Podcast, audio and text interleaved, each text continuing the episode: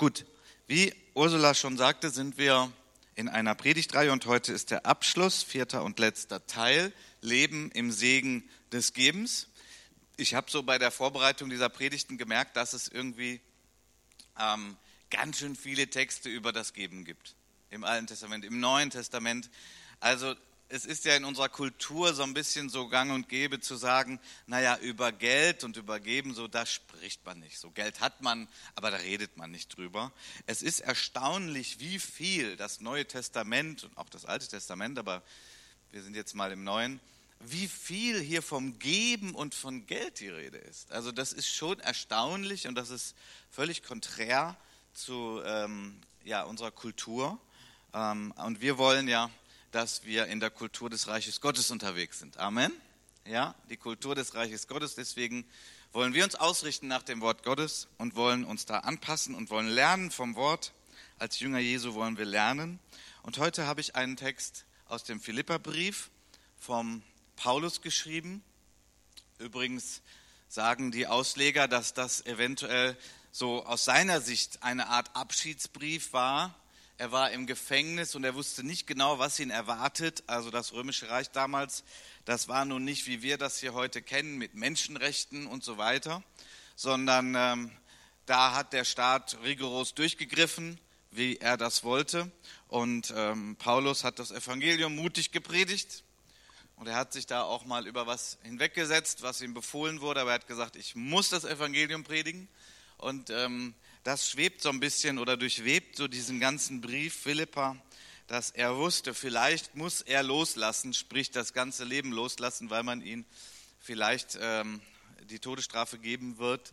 Und dieser ganze Brief, ein herrlicher Brief, in dem er von Freude schreibt und in dem er dann so ungefähr in der Mitte des Briefes in Kapitel zwei, man vermutet, dass das sogar ein Lied war, was die ersten Gemeinden gesungen haben, wo er von Christus dann dem, der es nicht wie ein Raub festhielt, sein Leben, sondern der alles losgelassen hat für uns. Und äh, das webt sich so durch und dann kommt er in Kapitel vier, und das ist unser Ausgangstext heute, dann auch ganz auf das praktische Geben zu sprechen. Philipper vier ab Vers zehn, ich lese nach der Schlachterübersetzung. Ich habe mich aber sehr gefreut im Herrn, dass ihr euch wieder so weit erholt habt, um für mich sorgen zu können. Ihr habt auch sonst daran gedacht, aber ihr wart nicht in der Lage dazu. Nicht wegen des Mangels sage ich das. Ich habe nämlich gelernt, mit der Lage zufrieden zu sein, in der ich mich befinde. Denn ich verstehe mich aufs Armsein, ich verstehe mich auch aufs Reichsein. Ich bin mit allem und jedem vertraut, sowohl satt zu sein, als auch zu hungern. Sowohl Überfluss zu haben, als auch Mangel zu leiden. Ich vermag alles durch den, der mich stark macht, Christus. Doch habt ihr recht gehandelt, dass ihr Anteil nahmt an meiner Bedrängnis. Und ihr Philipper wisst ja auch, dass am Anfang der Verkündigung des Evangeliums, als ich von Mazedonien aufbrach, keine Gemeinde mit mir Gemeinschaft gehabt hat im Geben und Nehmen als ihr allein. Denn auch nach Thessalonik habt ihr mir einmal und sogar zweimal etwas zur Deckung meiner Bedürfnisse gesandt. Nicht, dass ich nach der Gabe verlange, sondern ich verlange danach, dass die Frucht reichlich ausfalle auf eurer Rechnung. Ich habe alles und ich habe Überfluss. Ich bin völlig versorgt, seitdem ich von Epaphroditus eure Gabe empfangen habe. Einen lieblichen Wohlgeruch, ein angenehmes Opfer, Gott wohlgefällig. Mein Gott aber wird allen euren Mangel ausfüllen nach seinem Reichtum in Herrlichkeit in Christus Jesus. Leben im Segen des Gebens. Ich möchte heute so drei Elemente dieses Segens mit euch betrachten. Und das erste Element ist der Segen der Zufriedenheit. Der Segen der Zufriedenheit. Wir haben es gerade gelesen, Vers elf sagte, ich habe nämlich gelernt, mit der Lage zufrieden zu sein, in der ich mich befinde. Das ist interessant. Zufriedenheit ist uns nicht in die Wiege gelegt, sondern Zufriedenheit ist etwas, das wir lernen, so wie wir ja jede Menge lernen. Und ein Jünger Jesu ist ein Schüler, ist ein Student, wir bleiben immer Lernende. Und der Paulus hat gelernt, zufrieden zu sein.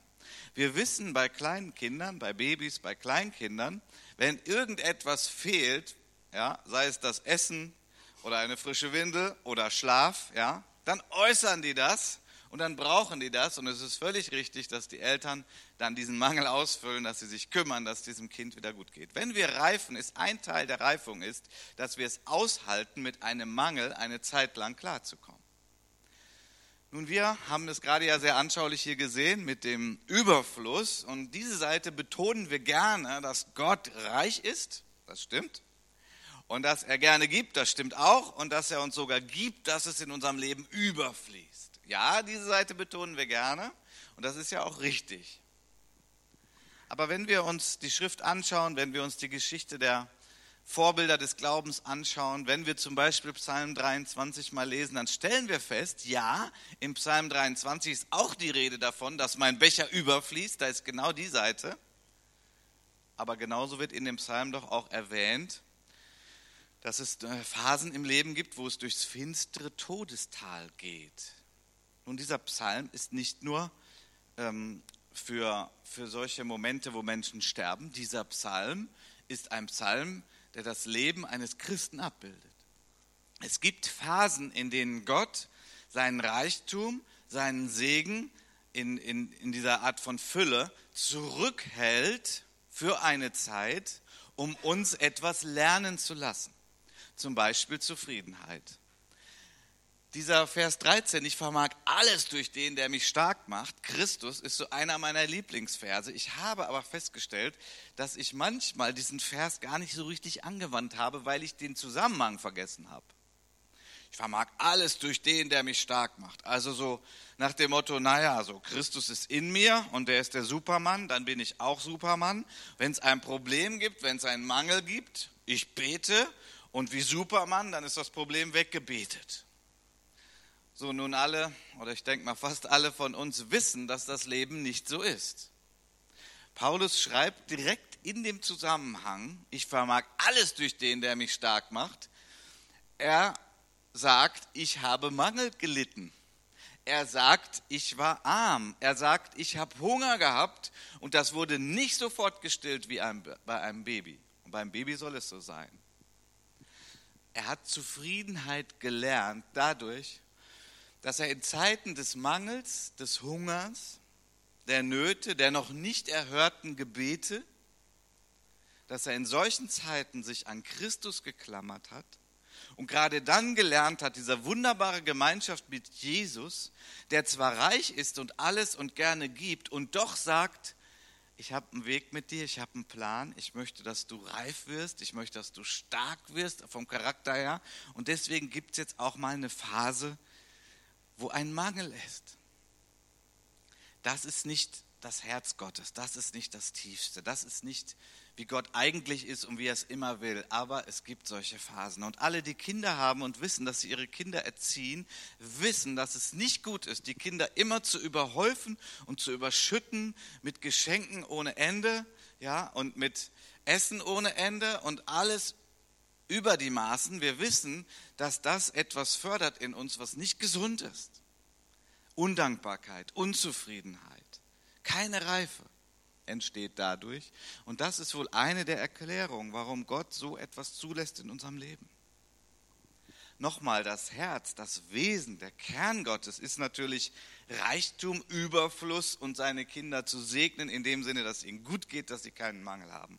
Das ist sicherlich der Kern. Denn wenn wir die Offenbarung lesen, wenn wir schauen, wie der Himmel aussehen wird, und wir haben da ja lauter Bilder, unbeschreibliche Dinge werden uns in Bildern dargestellt, dann stellen wir fest, also der Himmel wird schon geprägt sein von Fülle und nicht von Mangel, weil Gott wirklich so ist. Und wenn wir in die Bibel schauen, ganz am Anfang, der Garten Eden, die Fülle der Tiere und so weiter.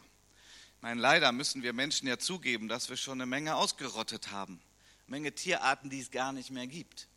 Und Pflanzen und so. Das ist ja auch eine traurige Seite unserer menschlichen Existenz. Aber der Ursprung, der Garten Eden, Eden heißt Wonnegarten, Lustgarten heißt Eden wörtlich, so da gab es die Fülle. Das ist das eigentliche Wesen Gottes. Aber es gibt eben Zeiten und Paulus, der nun sicherlich nicht jemand war, der da ganz weit weg war von Gott, auch Paulus sagt, ich habe gelernt, auch im Gefängnis zu sein. Das ist nicht ein Ort der Fülle, wie wir uns vorstellen können. Und Gefängnisse, wie wir sie heute kennen, waren es damals nicht. Ja, da wurde sicherlich mal ein Essen vergessen und da gab es sicherlich das allerletzte Essen für die Gefangenen. Und die Behandlung war nicht nach heutigen Menschenrechtsrichtlinien. Und er hat gesagt, auch wenn ich im Gefängnis bin, dann scheint das jetzt irgendwie der Plan Gottes zu sein, dann ordne ich mich Gott unter und ich habe damit gelernt, klarzukommen, weil ich vermag alles durch den, der mich stark macht, Christus. Und Christus war bei ihm. Er war mit ihm im Gefängnis. Und ich glaube, es ist eine so der, der Künste, die der Heilige Geist in unserem Leben als Gläubige entwickeln möchte, dass wir satt werden von Jesus. Dass wir diese Gemeinschaft mit Jesus haben, dass wir sagen, ich habe Lust an dem Herrn, Psalm siebenunddreißig. Und das ist etwas, was man auch lernen und einüben kann und sagen kann, die Gemeinschaft mit Jesus, die stillt die Not, die ich innerlich habe. Die Gemeinschaft mit Jesus hilft mir, dass ich nicht in Depression verfallen muss, auch wenn es mal gerade eine schwere Zeit ist. Die Gemeinschaft mit Jesus ist etwas Herrliches, etwas, was man schmecken kann, sagt das Wort Gottes. Seht und schmecket, wie köstlich der Herr ist. Hier sind Geheimnisse, wo ich glaube, wo wir alle noch auf dem Weg sind oder manches vielleicht noch nie erlebt haben. Das ist etwas, was der Heilige Geist uns vermitteln möchte, dass wir sagen, Jesus, mein Freund an meiner Seite, Jesus füllt mein Innerstes, er füllt dieses Vakuum. Ich kann Hunger haben und trotzdem fröhlich sein, weil ich habe Jesus. Ich vermag alles durch den, der mich stark macht, Christus, der in mir lebt, der bei mir ist, der zu mir spricht, der mich tröstet. Zufriedenheit ist also etwas, was wir nicht irgendwie menschlich lernen. Wir sagen so, du Ja, ich muss jetzt zufrieden sein, so knirsch und ah, ich muss jetzt zufrieden sein, ich muss das jetzt lernen. Nein, der, die Kunst der Zufriedenheit hat mit der Beziehung mit Jesus zu tun, mit der ganz aktuellen, frischen Beziehung mit Jesus. Ich habe das ja schon immer wieder mal erwähnt, aber ich möchte das an der Stelle nochmal sagen, manchmal schenkt Gott mir so besondere Momente, wo ich so gewiss bin, dass Jesus bei mir ist. Ich glaube, letzte Woche, da habe ich das auch in der Predigt erwähnt, zum Beispiel, als wir jetzt im Urlaub waren in Portugal und ich so einen Spaziergang machte, ich alleine mit Jesus, bewusst in dem Wissen, ich gehe jetzt mit Jesus spazieren, er ist ja bei mir. Und es war wirklich so, als wenn ein Freund neben mir ging und wir haben uns unterhalten. Ich hatte das, wirklich das starke Bewusstsein, er hört mir zu, ja, und er hat mir so, er hat mir viel gegeben durch seine Präsenz. Er hat mir viel gegeben durch seine Person, diese ganze Annahme, dieses ja, ich bin, ich habe Bedeutung, ich bin wichtig, er liebt mich, er ist für mich. Er hat ja alles für mich gegeben und er schaut mich nicht an als den, der noch so vieles falsch macht und den, der immer noch mal sündigt und der schlechte Gewohnheiten hat. Er sieht das alles, er weiß das alles, aber er sagt, ich bin dein Freund und ich gehe mit dir und ich bin bei dir. Und das sättigt unser Innerstes, das sättigt unser Innerstes und ich glaube, es gibt da noch Dimensionen, die ich noch gar nicht kennengelernt habe. Aber wer das studiert, zum Beispiel in der Kirchengeschichte oder König David in den Psalmen, da, da kann man etwas ahnen davon, wie Menschen so eine Nähe zu Gott hatten, dass sie gefüllt wurden, sodass sie gar keinen Mangel gespürt haben, obwohl sie äußerlich Mangel hatten. Das ist der Segen der Zufriedenheit, von dem Paulus hier spricht. Wenn wir also geben und diese kleine Stimme der Angst kommt und sagt, wenn du gibst, wenn du jetzt gibst, wenn du jetzt zwanzig Euro ins Nehemia-Opfer gibst, aber dann kannst du dir ja gar nicht die neue Uhr kaufen oder die neue Waschmaschine oder das neue iPhone, auf das du gespart hast und auf das du dich so freust. Dann verschiebt sich das, ja, bis du wieder gespart hast. Aber das ist die kleine Stimme der Angst. Denn unser Glück liegt nicht in den Dingen dieser Welt. Wir als Christen haben geschmeckt und haben erkannt, unser Glück ist Jesus. Unser Glück ist Christus. Christus in unseren Herzen. Er macht uns froh und er gibt uns eine Freude. Das heißt, es ist eine ganz andere Qualität als materielle Dinge. Versteht mich nicht falsch. Gott gibt auch materielle Dinge, und zwar, dass wir ihm auch danken und dass wir uns auch freuen daran. Versteht mich nicht falsch. Es geht nicht darum, dass das jetzt komplett zu entsorgen. Aber es geht darum zu sagen, das ist nicht das Wichtigste, das ist nicht Nummer eins. Und das sättigt dich nur sehr begrenzt. Das wissen wir so. Die Haltbarkeit der Freude über solche Dinge, ich weiß nicht, ein paar Tage, eine Woche, zwei Wochen vielleicht. Und dann ist es völlig normal. Du hast diese Uhr, du hast das iPhone, du hast die Waschmaschine. Es ist völlig integriert dein Leben. Es ist völlig normal, dass du das besitzt. Da ist nicht mehr eine besondere Freude mit verbunden. Und so ist das mit den materiellen Dingen. Aber mit Jesus ist das ganz, ganz anders. Deswegen ist so mein Wunsch und mein Gebet auch für uns als Gemeinde, dass wir wirklich verliebt sind in Jesus. Ich weiß nicht, wer von euch noch den äh, Musiker Keith Green äh, kennt, kannte. Ja, der ist ja auch schon viele, viele Jahre verstorben, als junger Mann schon tragisch ums Leben gekommen. Aber er hat so eine Nähe, so eine enge Beziehung zu Jesus gehabt und hat das in seinen Liedern ausgedrückt. Und eine seiner Ausdrücke war, I'm bananas for Jesus. Das würde man ungefähr so übersetzen, ich bin verrückt verliebt in Jesus. Verrückt verliebt, also so total verliebt, so, ja. Mit Jesus, ja. So, so wie ein Pärchen, was sich kennenlernt und der Funke springt über und da ist diese flammende, leidenschaftliche, romantische Liebe. Ist das möglich in Bezug auf Jesus? Ja, das ist möglich. Ja, das ist möglich. Und wenn wir so verliebt sind in Jesus, dann sind wir viel unabhängiger von den materiellen Dingen dieser Welt und wir geben gerne. Wir geben, weil wir zufrieden sind mit Jesus. Wir geben. Es ist nicht dieses, mm, ah, wie viel muss ich denn geben? Und, ah, ja, sondern es ist Jesus, darf ich dein Reich unterstützen? Darf ich deine Gemeinde unterstützen? Du bist mein Glück. Der Segen der Zufriedenheit. In diesem Bild hier sehen wir diesen sprichwörtlichen Esel, dem man die Mohrrübe vor die Nase hält, um ihn zu motivieren. Und ich habe so gedacht, ja, das ist schön, das ist irgendwie lustig, aber ich möchte uns alle mal fragen oder auch das so zum persönlichen Nachdenken mitgeben, ist es vielleicht in unserem Leben auch manchmal so, dass wir da so bestimmte Träume, Wünsche und Vorstellungen haben, wo wir denken, so das muss ich erreichen, das muss ich kriegen und wenn ich das habe, dann werde ich endlich glücklich sein. So bis ich das habe, ist es noch nicht so gut mein Leben, aber wenn ich das habe, jetzt kannst du einsetzen, was so dein, deine größten Wünsche sind. Ja, das können materielle Dinge sein, das kann aber auch irgendwie ein Ein Freund sein oder Freundin, wonach du dich sehnst, ja, oder dass du bald heiraten kannst oder der neue Arbeitsplatz oder der Studienplatz oder so. Oder die neue Wohnung, das neue Haus. Und nochmal, Gott ist nicht gegen diese Dinge, aber die Frage ist, ist das dein Ein und Alles? Denn dann wirst du hinter dieser Mohrrübe hinterherlaufen. Und du wirst vielleicht in dem Sinne die Mohrrübe sogar erreichen, dass du das empfängst. Aber das, was du damit verbunden hast, dass du jetzt zutiefst und dauerhaft glücklich bist, das stellt sich gar nicht ein. Unsere Kultur ist davon geprägt, dass die Gier nach neuen Dingen und nach mehr ständig geschürt wird durch die Werbung und so weiter. Wir laufen dieser Mohrrübe hinterher. Ja, und wir denken, wenn ich das jetzt geschafft habe, wenn ich, wenn ich so viel habe, mir hat mal ein junger Mann gesagt, also mein Ziel ist, irgendwann einen eigenen Porsche zu haben.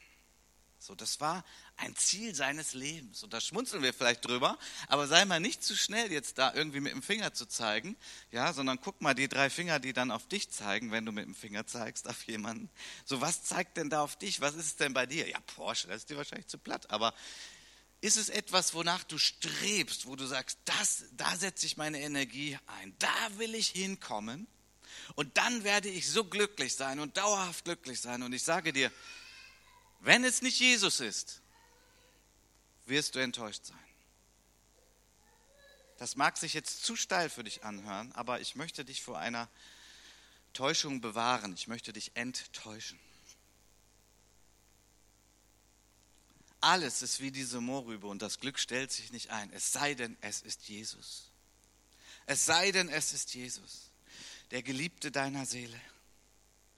Und ich sage dir, wenn du das verloren hast, und das ist etwas, was fast allen passiert. Ich habe es noch von keinem anderen anders gehört. Du hast dich mit Freude bekehrt, du hast Jesus kennengelernt und du denkst, ja, das ist mein Glück. Und dann irgendwie im Leben, irgendwie passieren Dinge, es verändern sich Dinge, es schleicht sich etwas ein, Wünsche werden dir angeboten, Dinge wachsen in dir, wo du sagst, das muss ich unbedingt haben, um glücklich zu sein. Dann kann das auch erneuert werden. Du kannst zurückkehren zur ersten Liebe. Du kannst zurückkehren und Jesus bitten, Jesus, es tut mir leid, ich habe danach was gestrebt und das war mir so wichtig und das, das war sogar wichtiger als du, habe ich jetzt erkannt. Vergib mir das, reinige mein Herz und lass doch wieder das Nummer eins sein, dass ich dich erkenne, dass ich mit dir verbunden bin, dass du mein Glück bist. Geht das? Das geht. Der Segen der Zufriedenheit. Ein zweiter Segen ist der Segen der Bedeutsamkeit. In Vers fünfzehn haben wir gelesen, dass der Paulus ja schrieb, und ihr Philipper wisst ja auch, dass am Anfang der Verkündigung des Evangeliums, der Proklamation, der guten Nachricht von Jesus, dem Retter, dass da erstmal keine Gemeinde war, die mit mir Gemeinschaft hat im Geben und Nehmen. Okay, was verbindest du mit dem Wort Gemeinschaft, wenn du das hörst? Das ist ein Wort, was sehr viel gebraucht wird, ja? In der deutschen Sprache, aber ich finde es auch ein bisschen so ein blasses Wort, so ein äh, und was meinst du jetzt damit, Gemeinschaft? Das kann nämlich ganz, ganz viel bedeuten. Gemeinschaft. Es ist interessant, dass das griechische Wort Koinonia wörtlich eigentlich heißt Teilhabe haben, also ein Teilhaber sein von dem anderen. Und der andere an mir, er hat Teilhabe. Und der Gedanke, dass sich das auch im Geben und Nehmen ausdrückt, im finanziellen Bereich, ist also nicht abwegig oder nur ein Rand davon, sondern er gehört mitten da rein. Unsere Kultur ist sehr geprägt von Individualismus und von Materialismus. Warum sage ich das nun? Das sind so Dinge, Kultur, was ist überhaupt Kultur? Ja, gibt es viele Definitionen, aber ich möchte mal sagen, Kultur, deine Kultur ist übrigens das, was du denkst, das normal ist. Das ist deine Kultur. Und wenn zum Beispiel Missionare in ein anderes Land reisen, vielleicht ein fernes Land reisen, mit ganz anderen Werten und Systemen, vielleicht einer anderen Religion, als mehrheitlicher Religion, was sagt man? Dann kriegen die Leute erstmal einen Kulturschock. Was ist Kulturschock? Nun, sie leben auf einmal mit Menschen zusammen, wo eine ganz andere Kultur ist, wo andere Werte sind, wo andere Dinge wichtig sind. Ein Beispiel. Es gibt Kulturen, in, diese, in denen der ganze Bereich von Eigentum und Besitz völlig anders geht als bei uns. Ja? Wir sagen, du sollst nicht stehlen, das gehört mir, dafür habe ich hart gearbeitet, das ist meins, du kannst mich ja bitten, aber ansonsten ist das Diebstahl. Ich sage nicht, dass das falsch ist. Aber ich sage mal, das ist unsere Kultur. Es gibt Kulturen auf unserem Planeten, da ist es völlig anders. Da, da hat nicht einer etwas, sondern da hat die Familie etwas. Das gehört uns allen. Und manchmal ist das sogar eine ganze Sippe, ein ganzes Dorf. Das gehört uns. Ja, wo ist jetzt mein Fahrrad geblieben? Ja, du, dein Fahrrad stand da und ich habe ein Fahrrad gebraucht, bin ich mit deinem Fahrrad gefahren. Ich werde es auch wieder dahin bringen. Aber das ist doch unser Fahrrad, oder?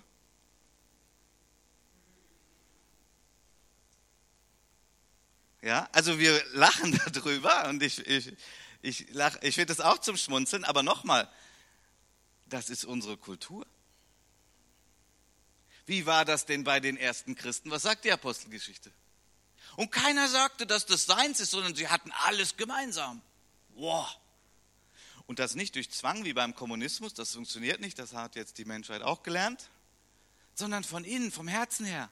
Der Segen der Zufriedenheit, weil die Beziehung mit Jesus da ist und die Liebe für seine Gemeinde und sein Reich, die so groß war, hat dazu geführt, dass die Leute nicht gesagt haben, ja, das ist meins, das habe ich hart erarbeitet, sondern, hey Leute, das ist unseres. Ist da jemand, hat einer einen Mangel, ist da einer, hat einer Hunger? Ja klar, ist.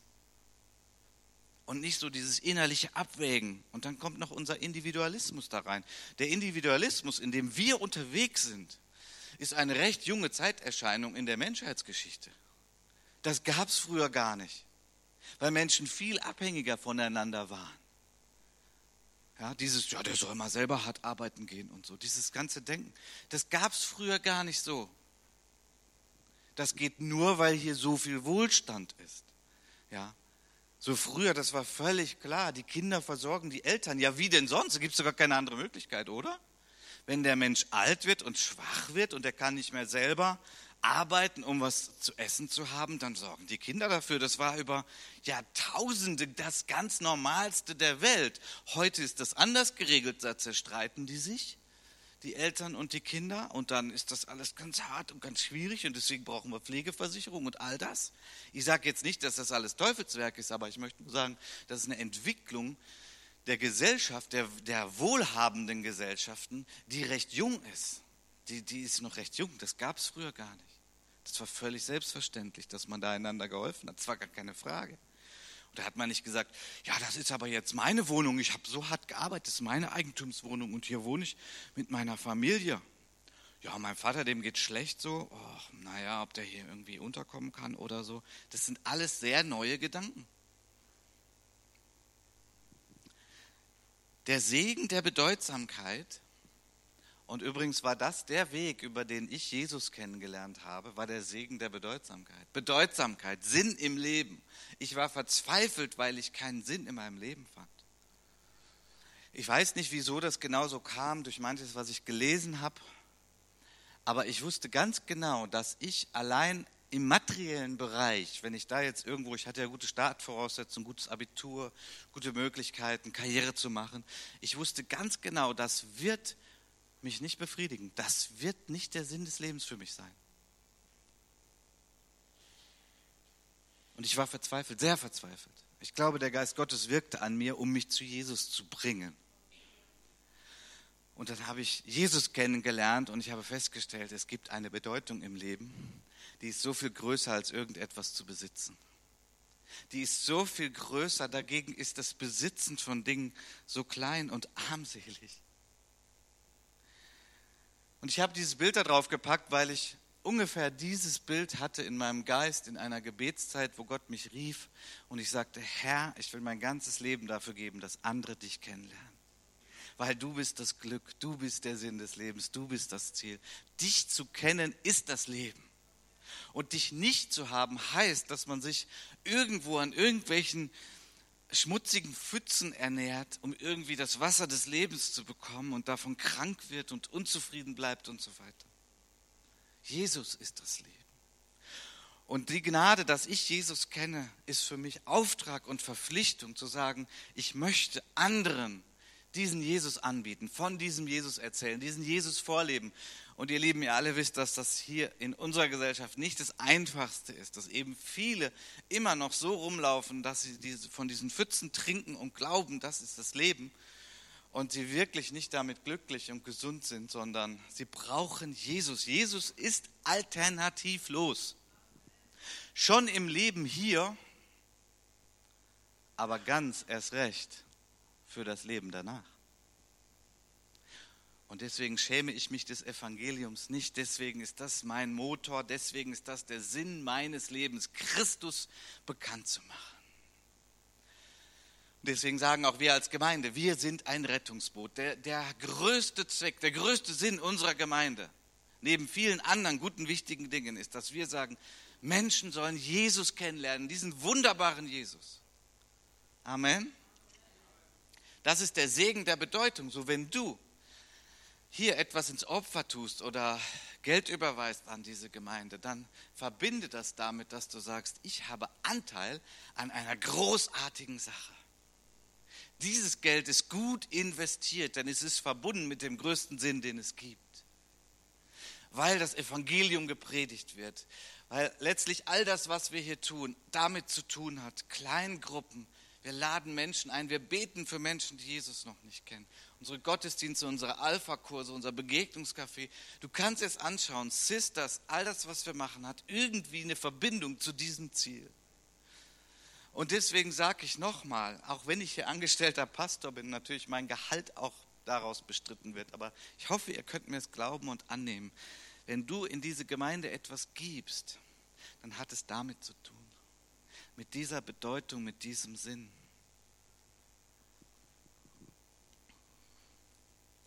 Das kann schon uns freisetzen. Und manche Bedürfnisse, die wir durch die Werbung angeregt vielleicht bekommen haben, die können sehr klein werden und wir sagen, ja, daran möchte ich angeschlossen sein und da möchte ich dabei sein. Ich habe ein Ich habe zwei Zitate jetzt von William MacDonald, vielleicht kennt einige von Ihnen, ist ein sehr guter Bibellehrer, Theologe, ähm, bibeltreu, um mal das Schlagwort so kurz zu nennen hier. Oh, jetzt leider eine falsche Schriftart drin von mir. Ich lese das mal vor. Ich habe hier ein Zitat von ihm, das ist schon recht knackig, ja? Ich hoffe, ihr könnt das gut nehmen. Er hat gesagt, Christen, die darüber streiten, ob sie ihr Geld spenden sollten, haben den Punkt verpasst. Der Zehnte wurde den Israeliten unter dem Gesetz als, das, als die Mindestgabe befohlen.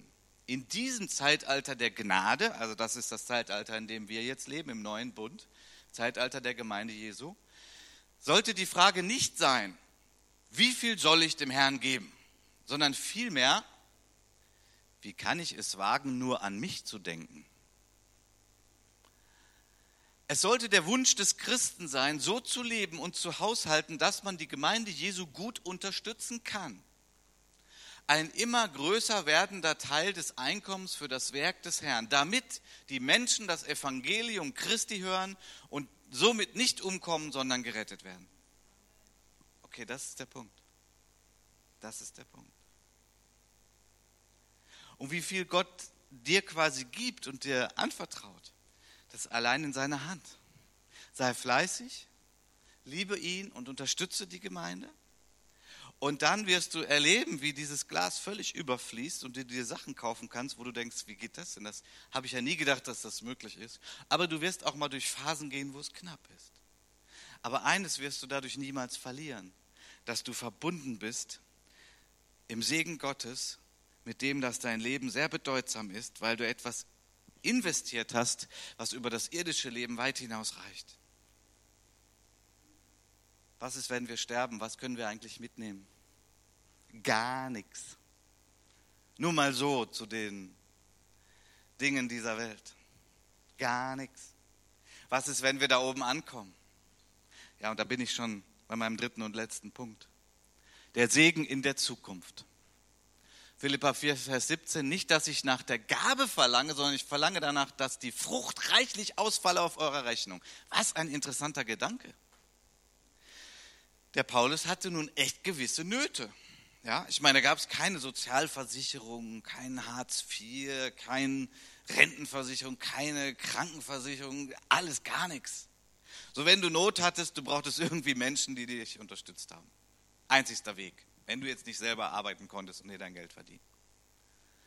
Und obwohl er sogar Mangel hat, er sagt, manchmal war ich arm, sagt er, und das ist für mich so, wo ich denke, wow, die Latte liegt hoch, aber da möchte ich hinwachsen, dass er sagt, ich verlange ja gar nicht nach der Gabe. Also es geht mir gar nicht in erster Linie danach, dass ihr mir was gebt, sondern es ist mir noch wichtiger, dass ihr Frucht bekommt. Es geht mir eigentlich um euch, wenn ich euch bitte, mich zu unterstützen. Interessanter Gedanke. Er sagt, ich möchte, dass eure Frucht reichlich ausfällt. Auf eurer Rechnung, also er benutzt hier so Bankensprache, ja? Finanzsprache, Rechnung. Und er sagt damit, aha, es wird am Ende der Zeit, jeder von uns, wenn er in den Himmel geht, dann gibt es eine gewisse Rechnung. Was, was meint er damit? Nun, ich glaube, ich bin davon überzeugt, dass er das meint, als Jesus davon sprach, dass wir Schätze im Himmel sammeln. Wir, die wir an Jesus glauben und wenn wir nie einen Cent spenden, aber an Jesus glauben, uns darauf berufen, er ist unser Retter, sein Blut hat uns befreit, wir werden in den Himmel gehen, wir sind Kinder Gottes, wir stehen im Buch des Lebens und das ist das aller, aller, allerwichtigste. Aber dann gibt es ja noch was. Dann gibt es ja noch das sogenannte Preisgericht. Dann gibt es ja noch Belohnung für das, was wir für ihn getan haben. Also nochmal, es geht nicht um die Rettung. Aber Gott sagt, ich vergesse nicht, was du Gutes getan hast. Mir, meinem Reich, meiner Gemeinde. Er sagt, er vergisst es nicht. Hebräerbrief. Es ist notiert. Es ist wie ein so Finanzbuch, wie ein Haushaltsbuch. Ja. So, du kannst davon ausgehen, wenn du Gott etwas gibst, ob das dein Zehnter ist, ob das, was übrigens eine sehr gute Richtlinie ist, auch gegen den Geist des Mammon, habe ich ja in einer der vorigen Predigten erwähnt. Und wenn du etwas spendest, das, was du hier spendest, also das, das wird in unsere Bücher eingetragen, das machen wir ordentlich, satzungsgemäß und so weiter, ja klar. Aber wisst ihr, dass das im Himmel auch gibt? Interessanter Gedanke, oder? Das gibt es im Himmel auch. Und es wird nicht vergessen. Und wenn heute viele darüber nachdenken, ja, wo kriege ich die besten Zinsen? Dann möchte ich dir sagen, die besten Zinsen, die gibt es in dem Buch, was Gott schreibt. Wenn du das Werk des Herrn unterstützt. Und das Beste daran ist, da gibt es keine Inflation, das wird nicht irgendwie geraubt, da gibt es keine Möglichkeit, den Banktresor aufzubrechen, sondern das steht da und du wirst dadurch einen Segen erlangen, du wirst den Segen in der Zukunft bekommen. Amen. Ein interessanter Gedanke. Es wird dort oben ziemlich anders aussehen als hier auf Erden. Da werden Leute reich sein, wo wir uns wundern werden. Weil die haben hier gelebt, die waren zufrieden, was sie hatten. Sie haben mit Jesus gelebt und sie haben gegeben und sie haben gesagt, das Größte ist, das Reich Gottes zu unterstützen. Wie die sogenannte arme Witwe, von der Jesus sprach, die alles reingelegt, was sie hatte.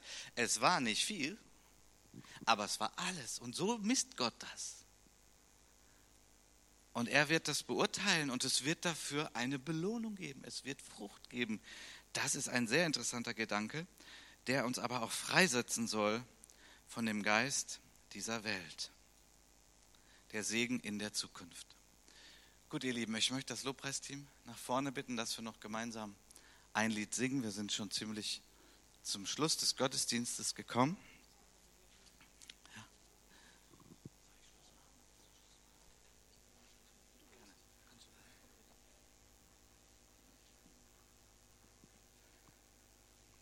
Okay, ihr Lieben, steht doch bitte mit auf und ich möchte gerne noch beten. Und vielleicht kannst du dich in dieses Gebet innerlich auch mit einklinken. Wunderbarer Herr Jesus, du bist das größte Glück auf dieser Erde. Und wir, die wir dich kennen, wir sind so froh und dankbar, dass wir dich finden durften, Jesus. Und das bedeutet, du hast uns gesucht. Danke für diesen Moment, als du an unserer Herzenstür angeklopft hast und gesagt hast, ich möchte mit dir Abendmahl feiern. Danke, Jesus. Wir hatten keine Chance, dich kennenzulernen, wenn du es nicht gewollt hättest. Herr Jesus, ich will dich aber auch bitten, wenn heute hier Menschen sind, die dich gar nicht kennen oder wo der Kontakt abgerissen ist. Ich möchte dich bitten, dass du durch deinen guten Heiligen Geist heute anklopfst und erneuerst. Und Herr Jesus, wir möchten auch heute Morgen dich um Vergebung bitten, Herr. Und ich glaube fast, dass keiner von uns da schon so vollendet ist. Herr Jesus, wir wollen dich um Vergebung bitten, wo wir nur mit unserem eigenen Glück irgendwie unterwegs sind und uns darum drehen, wer uns noch was geben könnte und wann wir mehr hätten und was wir unbedingt kaufen müssen, um glücklich zu sein. Herr Jesus, wir bitten dich um Vergebung und dass dein Wort tief durch unser Innerstes jetzt geht. Dass es wirklich auch trennt, Geist und Seele, Herr, und dass du uns hilfst zu sagen, ja, wir wollen fröhliche Geber sein, Herr Jesus. Wir wollen auf die Zukunft schauen. Wir wollen sagen, ich vermag alles durch den, der mich kräftigt, du Jesus. So bitte vergib uns, wo wir falsch denken, wo wir falsch gehandelt haben. Reinige unser Herz und lass uns lernen, in deinen Fußstapfen zu gehen. Lass uns lernen von dir. Du hast alles gegeben. Wir werden es niemals nur annähernd erreichen, wenn wir etwas geben. Aber Herr, wir wollen ein Echo sein von deiner Liebe, von deiner Freigebigkeit, von deiner Großzügigkeit. Mach uns zu solchen Menschen. Und wir glauben, dass wir dann sogar noch glücklicher sind, als wenn wir alles nur für uns behalten. Danke, Jesus. Danke, Herr. Wir beten dich an und wir ehren dich. Amen.